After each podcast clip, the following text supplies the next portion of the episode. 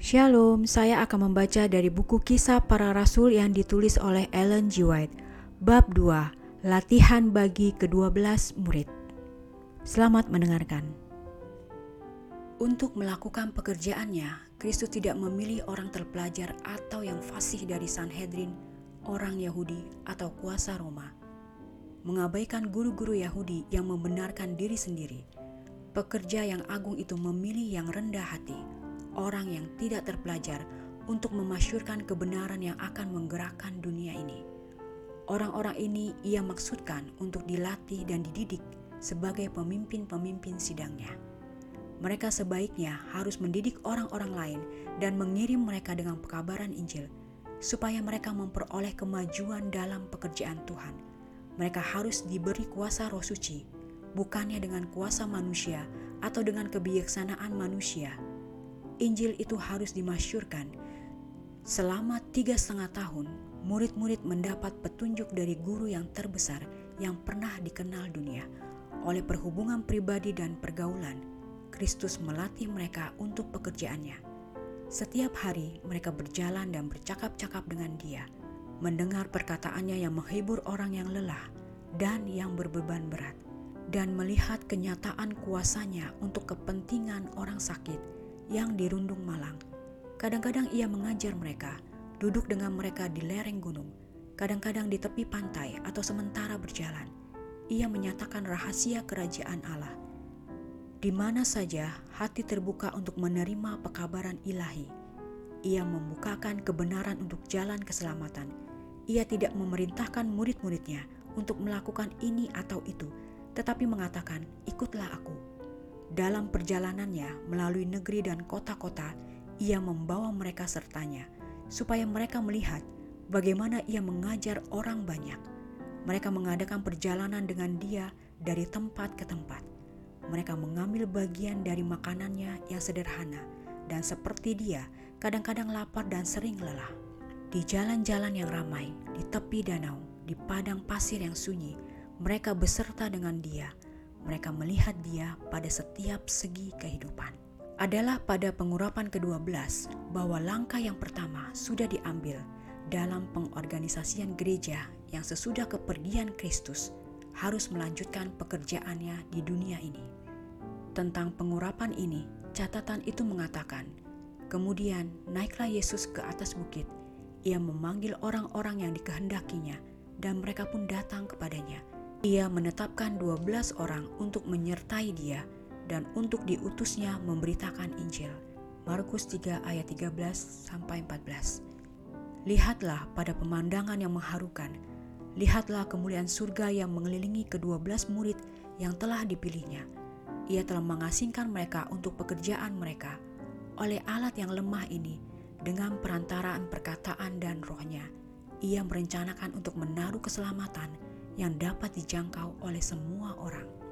Dengan kegirangan dan kesukaan, Allah dan malaikat-malaikat memperhatikan pemandangan ini.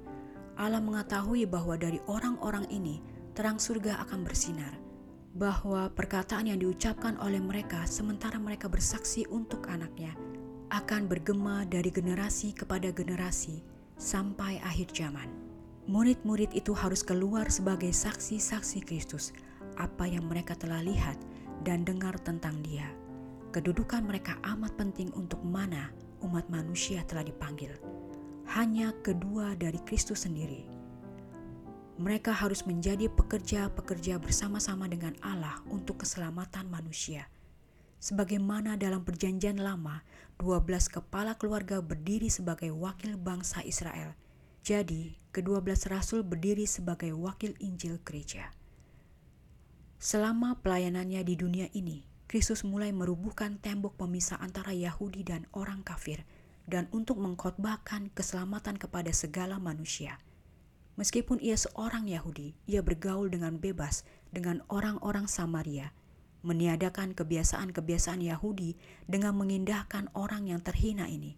Ia tidur di bawah atap mereka, makan pada meja mereka, dan mengajar pada jalan-jalan mereka. Juru selamat rindu untuk membukakan kepada murid-muridnya kebenaran mengenai merubuhkan tembok pemisah antara Israel dan bangsa-bangsa yang lain. Kebenaran bahwa orang-orang bukan Yahudi dengan orang-orang Yahudi turut menjadi ahli-ahli waris dan anggota-anggota tubuh dan peserta dalam janji yang diberikan dalam Kristus Yesus. Efesus 2 ayat 14 dan Efesus 3 ayat 6. Kebenaran ini dinyatakan terpisah pada waktu ia memberi pahala pada imam penghulu seratus di Kapernaum dan juga pada waktu mengkhotbahkan Injil kepada penduduk Sikar. Lebih jelas lagi hal itu dinyatakan pada kesempatan kunjungannya ke Venesia bila ia menyembuhkan anak perempuan dari perempuan Kanani. Pengalaman ini menolong murid-murid untuk mengerti bahwa di antara mereka dianggap oleh banyak orang seperti tidak layak untuk keselamatan ada jiwa-jiwa yang lapar akan terang kebenaran. Jadi, Kristus mencoba mengajar murid-muridnya bahwa kebenaran dalam kerajaan Allah tidak ada garis pemisah, tidak ada kasta, tidak ada keningratan, bahwa mereka harus pergi kepada segala bangsa, membawa kepada mereka kabar keselamatan tentang kasih Kristus. Tetapi tidak lama kemudian mereka menyadari sepenuhnya bahwa Allah telah menjadikan semua bangsa dan umat manusia untuk mendiami seluruh muka bumi dan ia telah menentukan musim-musim bagi mereka dan batas-batas kediaman mereka supaya mereka mencari dia dan mudah-mudahan menjamah dan menentukan dia walaupun ia tidak jauh dari kita masing-masing. Kisah 17 ayat 26 dan 27 Dalam murid-murid yang pertama telah dikemukakan perbedaan yang nyata – mereka harus menjadi guru-guru duniawi dan mereka mempersembahkan dengan luas berbagai-bagai tabiat. Dengan maksud agar supaya mereka berhasil sesuai panggilan mereka. Orang-orang ini berbeda dalam ciri-ciri bawaan dan dalam kebiasaan kehidupan. Perlu datang kepada persatuan perasaan, pikiran, dan perbuatan. Persatuan ini adalah tujuan Kristus untuk mencapainya. Kepada tujuan ini, ia harus berusaha untuk membawa mereka ke dalam persatuan dengan dirinya sendiri. Beban tugasnya bagi mereka ialah menyatakan dalam doanya kepada Bapaknya, supaya mereka semua menjadi satu, sama seperti Engkau ya Bapa di dalam aku dan aku di dalam Engkau, agar mereka juga di dalam kita, agar dunia tahu bahwa Engkau yang mengutus aku dan bahwa Engkau mengasihi mereka sama seperti Engkau mengasihi aku. Yohanes 17 ayat 21 sampai 23. Doanya yang tetap bagi mereka ialah supaya mereka boleh disucikan oleh kebenaran. Dan ia berdoa dengan kepastian, mengetahui bahwa ketetapan yang maha kuasa telah diberikan sebelum dunia ini dijadikan. Ia mengetahui bahwa Injil Kerajaan itu akan dikabarkan kepada segala bangsa untuk satu kesaksian. Ia mengetahui kebenaran itu dilengkapi dengan yang maha kuasa dari Roh Kudus, akan menang dalam pertempuran dengan kejahatan. Dan pada suatu hari, bahwa panji yang berlumuran darah itu akan berkibar dengan penuh kemenangan atas pengikut-pengikutnya. Sementara pekerjaan Kristus di dunia ini berakhir, dan ia menyadari bahwa ia harus segera meninggalkan murid-muridnya untuk melaksanakan pekerjaan tanpa pengawasan pribadinya. Ia berusaha untuk memberanikan mereka dan menyediakan mereka untuk masa depan ia tidak menipu mereka dengan pengharapan yang palsu. Sebagai suatu buku yang terbuka, ia membaca apa yang harus ada. Ia mengetahui bahwa ia hampir akan berpisah dari mereka untuk meninggalkan mereka sebagai domba di antara serigala. Ia mengetahui bahwa mereka akan menderita penganiayaan, bahwa mereka akan dibuang dari rumah sembayang dan akan dimasukkan ke dalam penjara ia mengetahui bahwa untuk bersaksi baginya sebagai Mesias, beberapa dari mereka akan menderita kematian.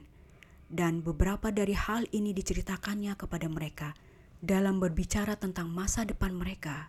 Ia jelaskan dan memastikan bahwa dalam ujian yang datang mereka akan mengingat perkataannya dan dikuatkan untuk percaya kepadanya sebagai penebus. Ia mengucapkan kepada mereka juga perkataan pengharapan dan keberanian – Janganlah gelisah hatimu, katanya. Percayalah kepada Allah dan percayalah juga kepadaku. Di rumah Bapakku banyak tempat tinggal. Jika tidak demikian, tentu aku mengatakannya kepadamu. sebab aku pergi ke situ untuk menyediakan tempat bagimu, dan apabila aku telah pergi ke situ dan telah menyediakan tempat bagimu, aku akan datang kembali dan membawa kamu ke tempatku, supaya di tempat di mana aku berada, kamu pun berada, dan ke mana aku pergi, kamu tahu jalan ke situ. Yohanes 14 ayat 1 sampai 4. Untuk kepentinganmu, aku datang ke dalam dunia ini, karena engkau aku telah bekerja Bila aku pergi, aku masih akan bekerja dengan sungguh-sungguh untuk engkau. Aku datang ke dunia ini untuk menyatakan diriku kepadamu, supaya engkau boleh percaya. Aku pergi kepada Bapakku dan engkau bekerja sama dengan dia untuk kepentinganmu. Aku berkata kepadamu, sesungguhnya barang siapa yang percaya kepadaku, ia akan melakukan juga pekerjaan-pekerjaan yang aku lakukan, bahkan pekerjaan-pekerjaan yang lebih besar daripada itu.' sebab aku pergi kepada Bapa. Yohanes 14 ayat 12. Oleh keadaan ini, Kristus tidak maksudkan bahwa murid-muridnya akan mengadakan upaya yang lebih keras daripada yang diadakannya, tetapi bahwa mereka akan lebih banyak berupaya. Ia tidak maksudkan hanya pekerjaan mujizat, tetapi kepada semua yang akan terjadi di bawah pengaruh Roh Kudus. Jika penghibur yang akan kuutus dari Bapa datang, katanya, yaitu roh kebenaran yang keluar dari Bapa, ia akan bersaksi tentang aku. Tetapi kamu juga harus bersaksi, karena kamu dari semula bersama-sama dengan aku. Yohanes 15 ayat 26 sampai 27. Dengan ajaibnya, perkataan-perkataan ini digenapi. Sesudah kecurahan Roh Kudus, murid-murid sangat dipenuhi dengan kasihnya dan bagi mereka untuk siapa ia mati, sehingga hati dilebur oleh perkataan-perkataan yang diucapkan dan doa yang dipersembahkan oleh mereka. Mereka berbicara dalam kuasa roh dan di bawah pengaruh kuasa itu beribu-ribu orang telah bertobat. Sebagai wakil Kristus, rasul-rasul harus memberikan kesan yang menentukan kepada dunia. Kenyataan bahwa mereka adalah orang-orang yang hina tidak akan mengurangkan pengaruh mereka, tetapi menambahkannya, karena pikiran para pendengarnya akan dibawa dari mereka kepada Juru Selamat yang meskipun tidak kelihatan masih bekerja untuk mereka. Ajaran yang ajaib dari rasul-rasul, perkataan keberanian dan kepercayaan mereka akan memastikan kepada semua orang bahwa bukanlah dalam kuasa sendiri mereka bekerja, tetapi dalam kuasa Kristus. Merendahkan dirinya sendiri, mereka akan menyatakan bahwa ia yang sudah disalibkan oleh orang-orang Yahudi adalah putra kehidupan, anak Allah yang hidup, dan bahwa dalam namanya mereka melakukan pekerjaan yang telah dilakukannya. Dalam percakapan perpisahannya dengan murid-muridnya pada malam sebelum penyalipan, Juru Selamat tidak menyinggung penderitaan yang harus ditanggung dan dipikulnya. Ia tidak berkata tentang penghinaan yang ada di hadapannya, tetapi berusaha membawa pikiran mereka kepada sesuatu yang menguatkan iman mereka, memimpin mereka untuk memandang kepada kesukaan yang menunggunya orang yang menang. Ia bersuka-suka dalam kesadaran yang diperoleh dan ia akan membuat lebih banyak lagi para pengikutnya daripada yang telah dijanjikannya. Dan daripadanya akan mengalir dan perasaan kasihannya membersihkan bait suci jiwa dan menjadikan manusia seperti dia dalam tabiatnya, bahwa kebenarannya dilengkapi dengan kuasa roh akan keluar untuk mengalahkan dan menang. Semuanya itu kukatakan kepadamu, supaya kamu beroleh damai sejahtera dalam aku. Dalam dunia kamu menderita penganiayaan, tetapi kuatkanlah hatimu. Aku telah mengalahkan dunia. Yohanes 16 ayat 33. Kristus tidak gagal, juga tidak putus asa, dan murid-muridnya harus menunjukkan suatu iman yang sama sifatnya. Mereka harus bekerja sebagaimana ia telah bekerja, bergantung kepadanya untuk kekuatan Meskipun jalan mereka dihalangi oleh berbagai hal yang mustahil, namun oleh rahmatnya harus maju, tidak putus asa dan mengharap segala sesuatu. Kristus telah menyelesaikan pekerjaan yang telah diberikan kepadanya untuk dilakukan. Ia telah mengumpulkan mereka yang harus meneruskan pekerjaannya di antara manusia, dan ia berkata, "Aku telah dipermuliakan di dalam mereka, dan aku tidak ada lagi di dalam dunia." Tetapi mereka masih ada di dalam dunia, dan aku datang kepadamu. Ya Bapa yang kudus, peliharalah mereka dalam namamu, yaitu namamu yang telah engkau berikan kepadaku, supaya mereka menjadi satu sama seperti kita. Dan bukan untuk mereka ini saja aku berdoa, tetapi juga untuk orang-orang yang percaya kepadaku oleh pemberitaan mereka, supaya mereka semua menjadi satu. Aku di dalam mereka dan engkau di dalam aku, supaya mereka sempurna menjadi satu, agar dunia tahu bahwa engkau telah mengutus aku dan bahwa engkau mengasihi mereka sama seperti engkau mengasihi aku. Yohanes 17 ayat 10, 11, 20 sampai 23.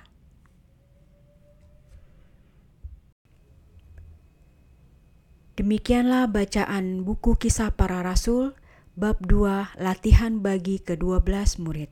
Tuhan memberkati.